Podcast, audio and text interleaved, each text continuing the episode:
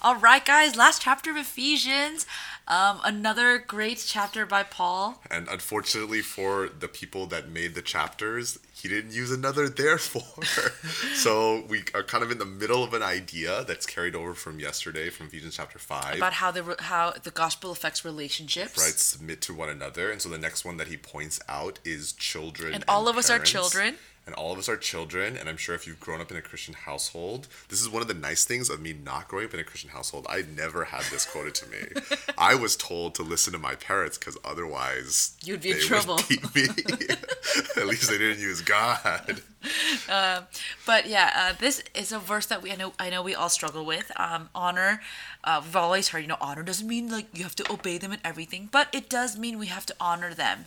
Um, and that does mean that you know we respect them as the parents that God has given us and we love them despite their many flaws. Right. And I think it's interesting that Paul as a parent especially now it's interesting that Paul draws a parallel conclusion to this which is verse 4 mm-hmm. that the flip side of that honor your father and mother commandment is fathers do not provoke your children to anger and i'm like why god did you have to include this verse because i don't know if, if any of you you know our parents right now are going to be parents this is so hard. So hard. There are so many times where I am like, this verse is literally being screamed in my head because I am yelling at Eva or Abby and chastising them simply because I'm provoking them to anger. Mm-hmm, mm-hmm. or uh, the, the, I think the NIV says exacerbate, and I'm like, we're, we're t- guys this should be the verse that I write on my wall in my house.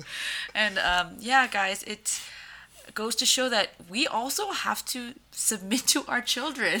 Yeah, that that honor your father and mother, it is a two-way street, right? Because it is a discipline and instruction of the Lord. Um, and so we see this the same in the relationship between bond servants and masters. And now I know that culturally we don't quite understand this um, because we have racism and we have class discrimination, but we don't have the kind of dehumanizing or maybe subhumanizing ideology mm-hmm. that Roman slavery would have had. Although some Roman slaves were just people who were in debt, but in any case, uh, still like class differentiation.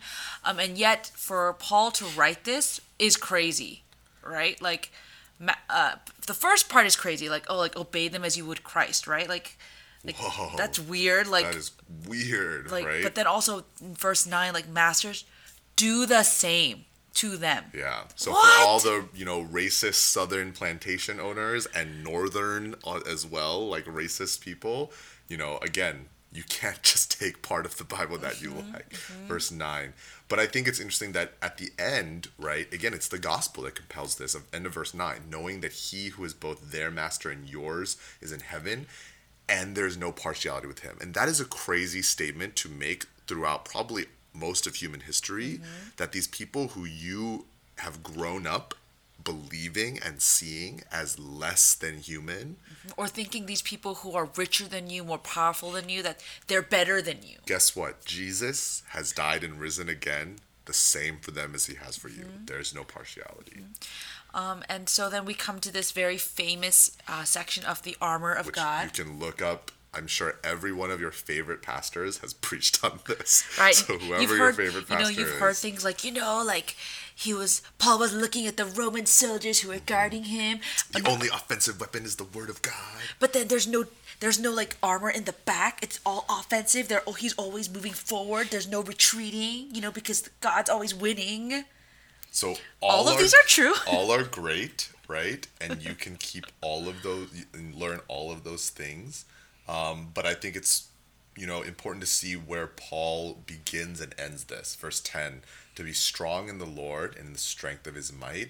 And in the end, right, for which I am an ambassador in chains, that I may declare it boldly as I ought to speak. All of these things, they are not about living your best life now. Mm-hmm, you know, mm-hmm that finally, right, he's saying after all of this, all your relationships are healed and all or your, healing or healing and you are being transformed and you're united in the church that all of these things are so that all of God's provision can be given to you so you can proclaim the gospel. Yes. It goes back to the gospel. That's the point. That the gospel is given so the gospel can be given. Yes. Right? Yeah.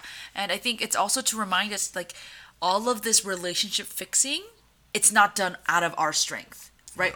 In the end, Listen, the reason why you allow God to transform you as an employee as a or a boss is so that your employees and your bosses will come to know the Lord. Mm-hmm. The reason that you are transformed as a parent or as a child is so that your parents and your children might come to know the Lord. Mm-hmm. The reason that you are transformed as a marriage is so that your spouse or other people who see your relationship. will come to the Lord, right? Mm-hmm. Because, you know, I can't tell you how many times, you know, people look and see an amazing marriage and be like, what is going mm-hmm. on? Mm-hmm. And you can tell them it's because of the gospel. Yeah, and and again, it's so wonderful that you know Paul is so trusting in the power of God to do all these things, not in himself. And I, you know, I uh, don't discredit the final greetings, the last few verses, Yes. because this is Paul living it out himself, right? He's been saying that if the gospel has transformed me, then I understand that I am being transformed to transform others so that we can be united in Christ.